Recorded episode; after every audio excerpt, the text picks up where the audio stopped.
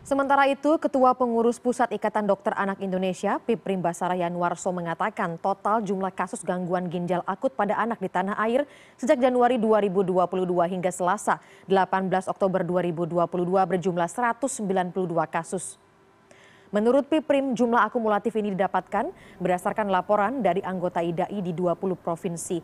Data ini tidak bersifat real time karena hanya bersifat laporan sukarela dari anggota IDAI Pimprim menambahkan IDAI tak memiliki akses ke fasilitas layanan kesehatan dan rumah sakit untuk mendata berapa banyak pasien anak yang menderita gangguan ginjal akut.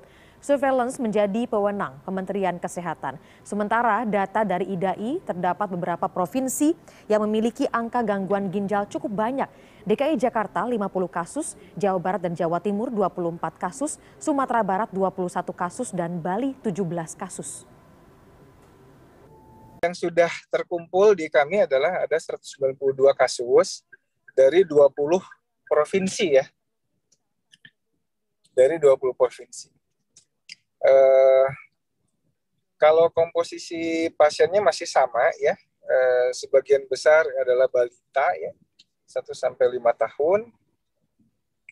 Kemudian juga